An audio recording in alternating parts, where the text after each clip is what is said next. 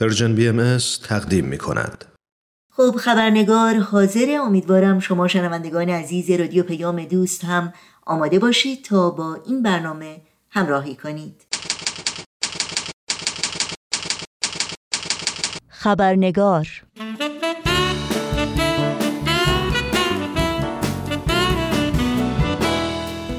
دوستان و همراهان عزیز خبرنگار بسیار خوش آمدید. نوشین آگاهی هستم و خبرنگار این چهار شنبه رو تقدیم می کنم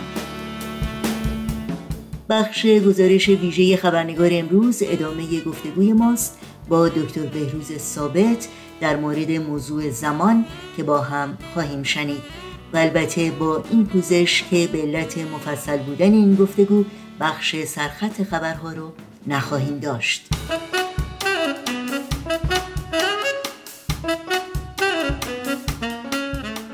بود زمان در آثار ادیان الهی از جمله آین بهایی نه تنها به کرات برجسته شده بلکه با حیات و هدف این ادیان پیوندی ناگسستنی داره.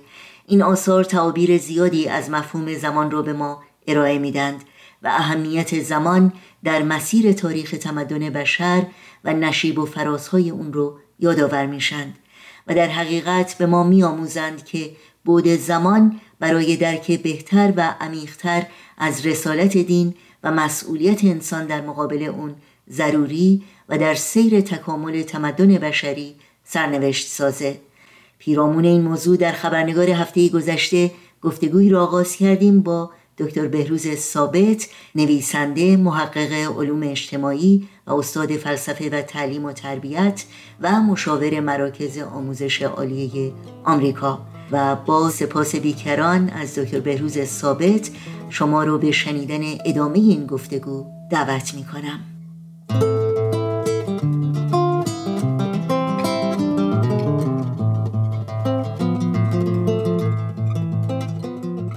این وقایعی که شما بهش اشاره کردین به خصوص وقایعی که در تاریخ ادیان پیش آمده آیا اینها به طور تصادفی اتفاق افتادن در زمانی که اتفاق افتادن و یا اینکه نه از قبل تعیین شده بودن. یعنی در یک زمان مشخص بعد یک اتفاق مشخص. مثلا اعلان رسالت از طرف یک پیامبر. باید صورت می گرفته و دقیقه نباید جلو و عقب می شده اون زمان. این سوالی که مطرح کردین این هم واقعا دارای اهمیت زیاد هست. در این حال دارای پیچیدگی ها و ابعاد متعددی هم هست.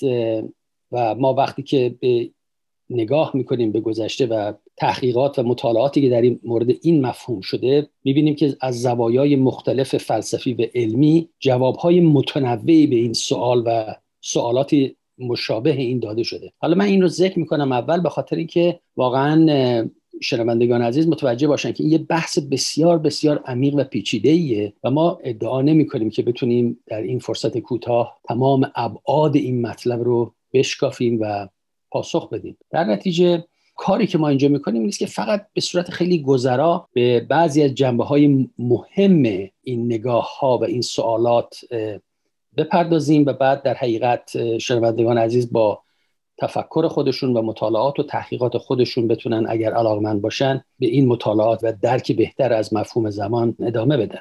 همونطور گفتم واقعا ده ها بلکه صدها دیدگاه علمی و فلسفی در این مورد مطرح شده. در اینجا من فکر می‌کنم بد نباشه اشاره بکنم به نظرات فیلسوفان فرایند یا فیلسوفانی که بهشون میگن process philosophers از قبیل آلفرد نورث وایتهد ریاضیدان و فیلسوف و همینطور هنری برگسون فیلسوف فرانسوی و بسیار دیگه. اینها باور دارن که جریان زمان و یا اصولا تحولاتی که در بستر زمان رخ میدن در اصل و در ذات یک امر متافیزیکیه. این این یک نگاه خیلی کلی هست در این مورد. و در نتیجه پاسخی که از این نگاه به سوال شما میشه داد این است که پس به نوعی یک نوع سرنوشت خاصی مطابق قوانین رشد و تکامل ارگانیک یک سرنوشت خاصی برای پدیده ها رقم زده شده.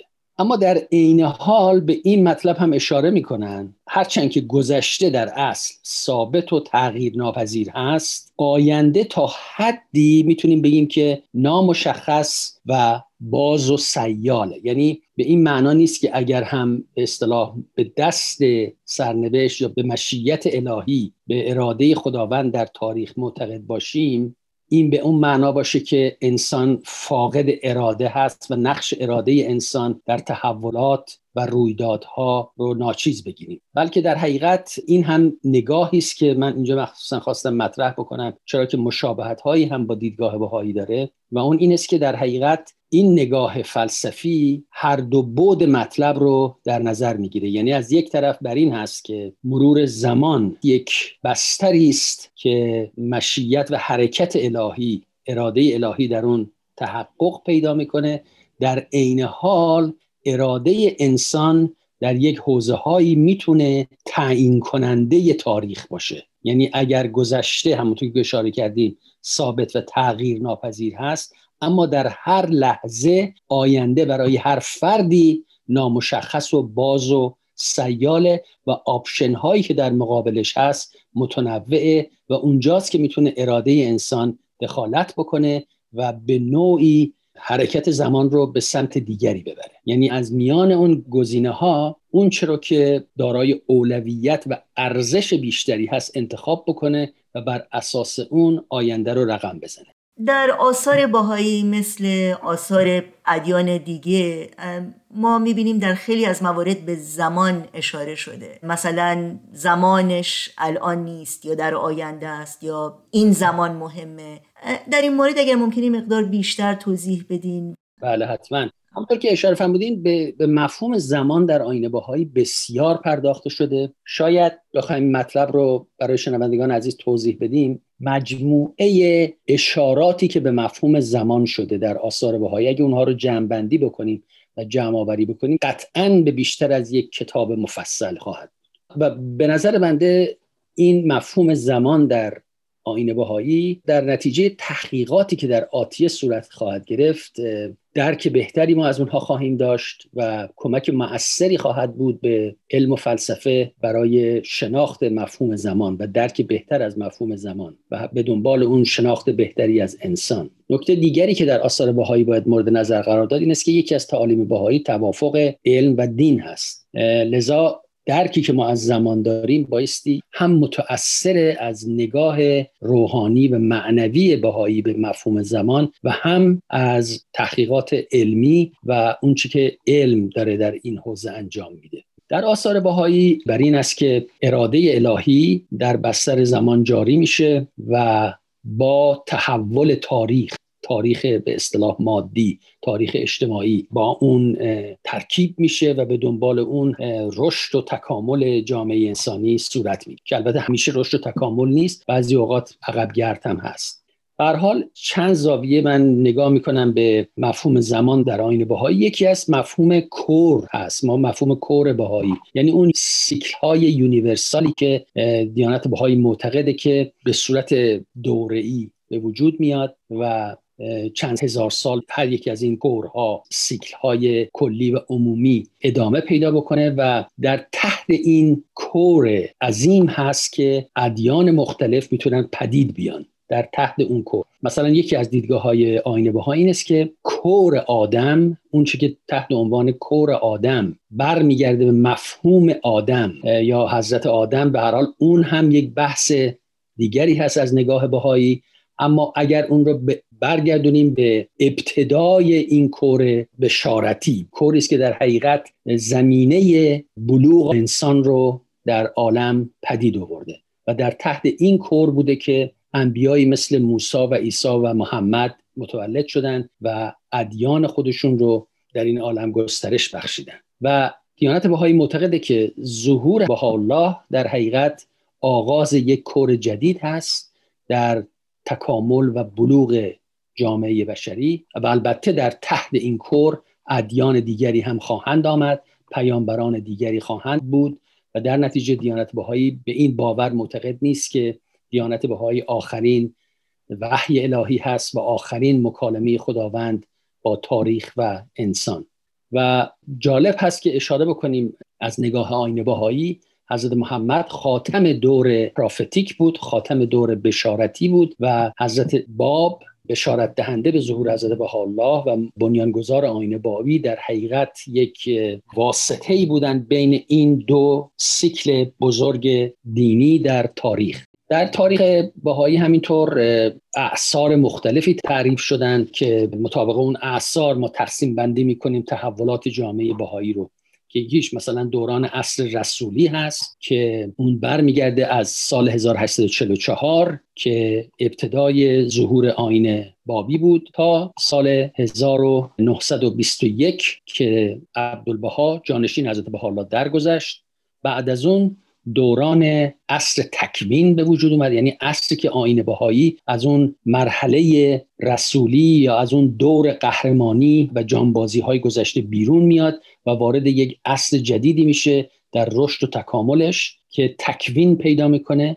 آثار و ثمرات خودش رو به مرور در بستر زمان و تکامل نوع انسان به صورت فراورده های تمدنی ظاهر می‌کنه که ما الان در عصر تکوین هستیم و برای آینده هم دوره در نظر گرفته شده که در حقیقت اصل طلایی آینه هایی خواهد بود که اون اصل طلایی عبارت است از اون که صلح جهانی در عالم برقرار بشه وحدت نوع انسان پایریزی بشه انسان ها به همدیگه به صورت یگانگی و دوستی و محبت و عشق حقیقی نگاه بکنن و نظم و عدالت و آزادی بر صحنه جهان گسترش پیدا بکنه.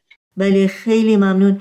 در مورد زمان مشخصی که هر دین داره و در این حال ارتباطی که از این لحاظ ادیان با هم دیگه دارند اگر ممکنه بیشتر برامون توضیح بدید.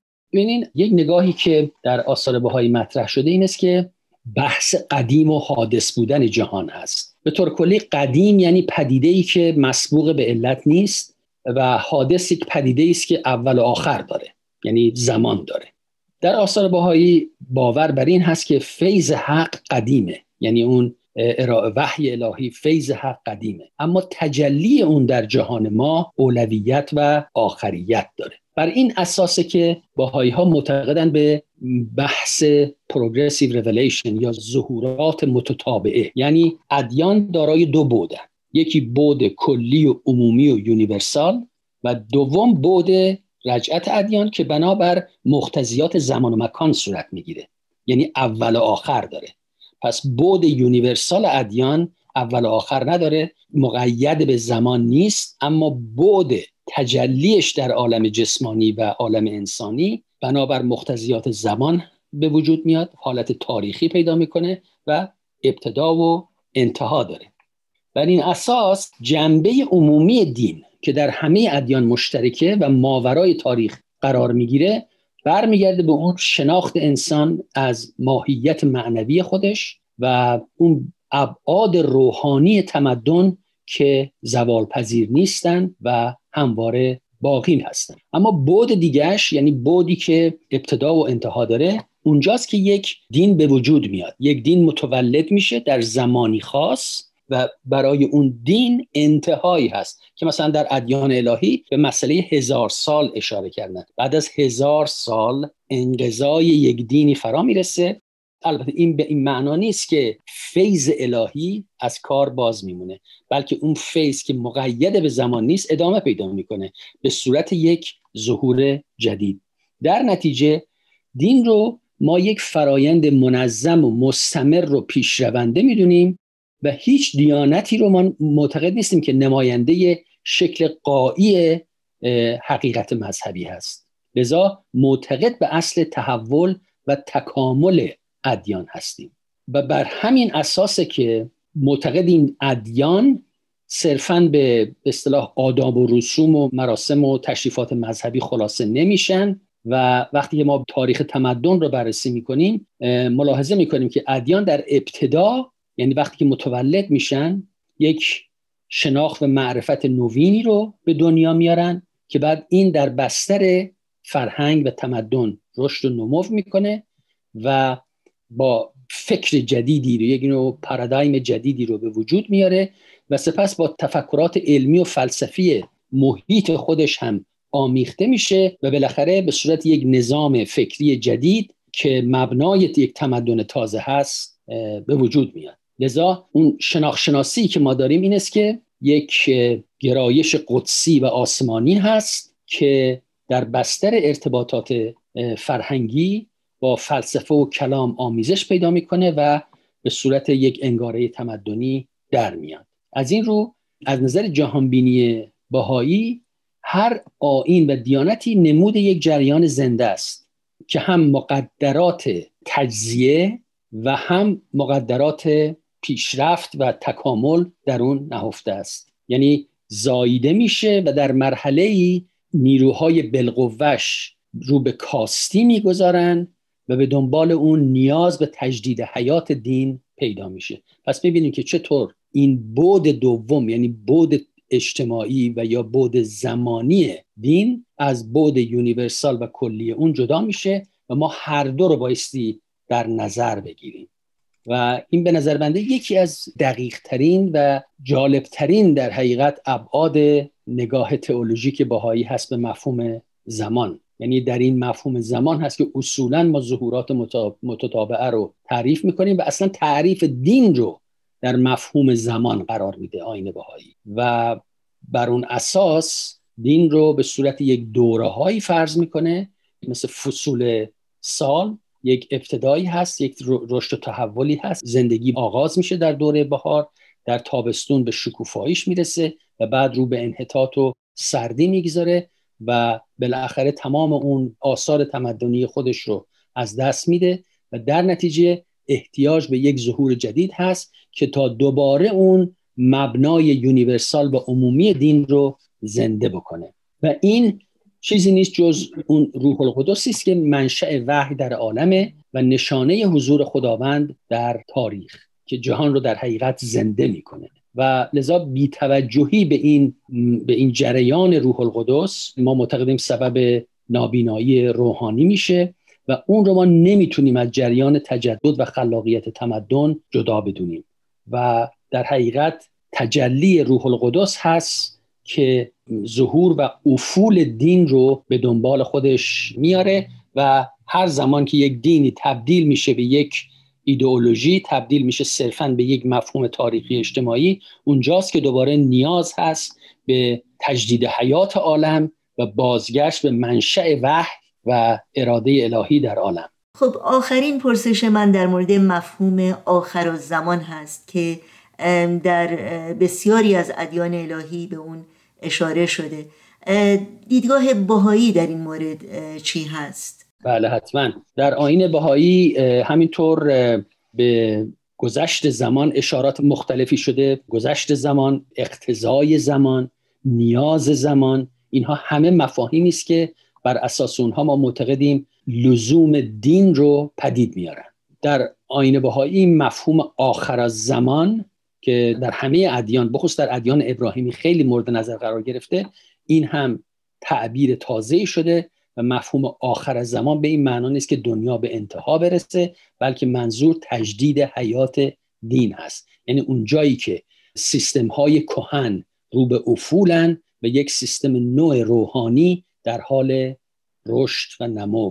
در شرایط این دوره انتقال هست که تجدید حیات دین رو الزامی می‌کنه. لذا آخر از زمان یعنی انهدام و ازمهلال روش های کهن و به وجود آوردن و رشد و ظهور ارزش های جدید. بر همین اساس که نگاه باهایی معتقده که واقعا در این حرکت هایی که در تاریخ صورت گرفته فیلم مثلا ما معتقدیم که ظهور حضرت باب در سال 1844 یک تحول اساسی در عالم به وجود آورد. و این تاریخ در اکثر کتب ادیان گذشته بهش اشاره شده بود. و این نشون میده که از نگاه بهایی اون سال و اون لحظه و اون شرایط زمانی به نوعی مشیت و اراده الهی هم در پشتش بود. به نوعی دارای ظرفیت های عظیم روحانی بود که وقتی به منصه ظهور اومد جهان رو و کلمات رو و حقایق عالم تجدید شدن به معنای تازه پیدا کردن. در نتیجه وعود الهی به طور کلی در از نظر بهایی در بستر زمان رخ میدن.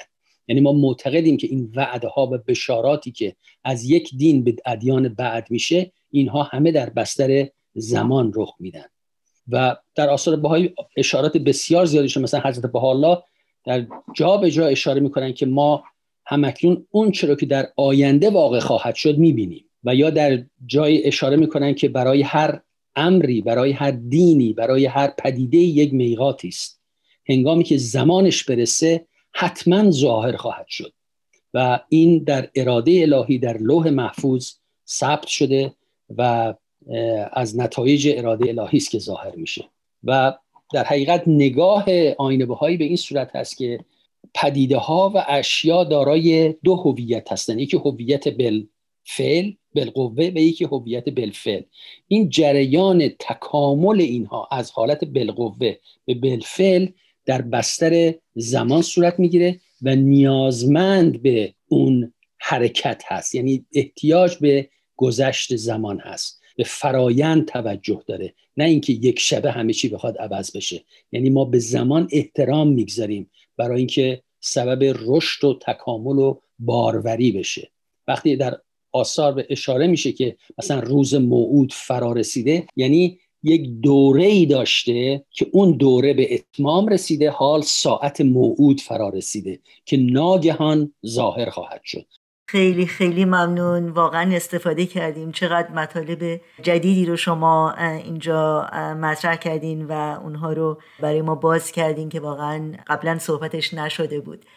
خیلی ممنونم ازتون جناب دکتر ثابت از وقتتون و از مطالب بسیار ارزنده که با ما سهیم شدیم خیلی ممنون دوباره. من هم از این فرصت که به من دادین خیلی تشکر می‌کنم و دوباره لازم می‌ذارم که ذکر بکنم مطلبی که ما اینجا مورد بحث قرار دادیم واقعا مطلب وسیع و گسترده است که اونچه که ما گفتیم به هیچ وجه حق مطلب رو ادا نکرده و من سعی کردم خیلی خلاصه وار این یه سلسله مطالب رو ذکر کنم. امیدوارم که انسجام اون رو تا حدی تونسته باشم حفظ کرده باشم.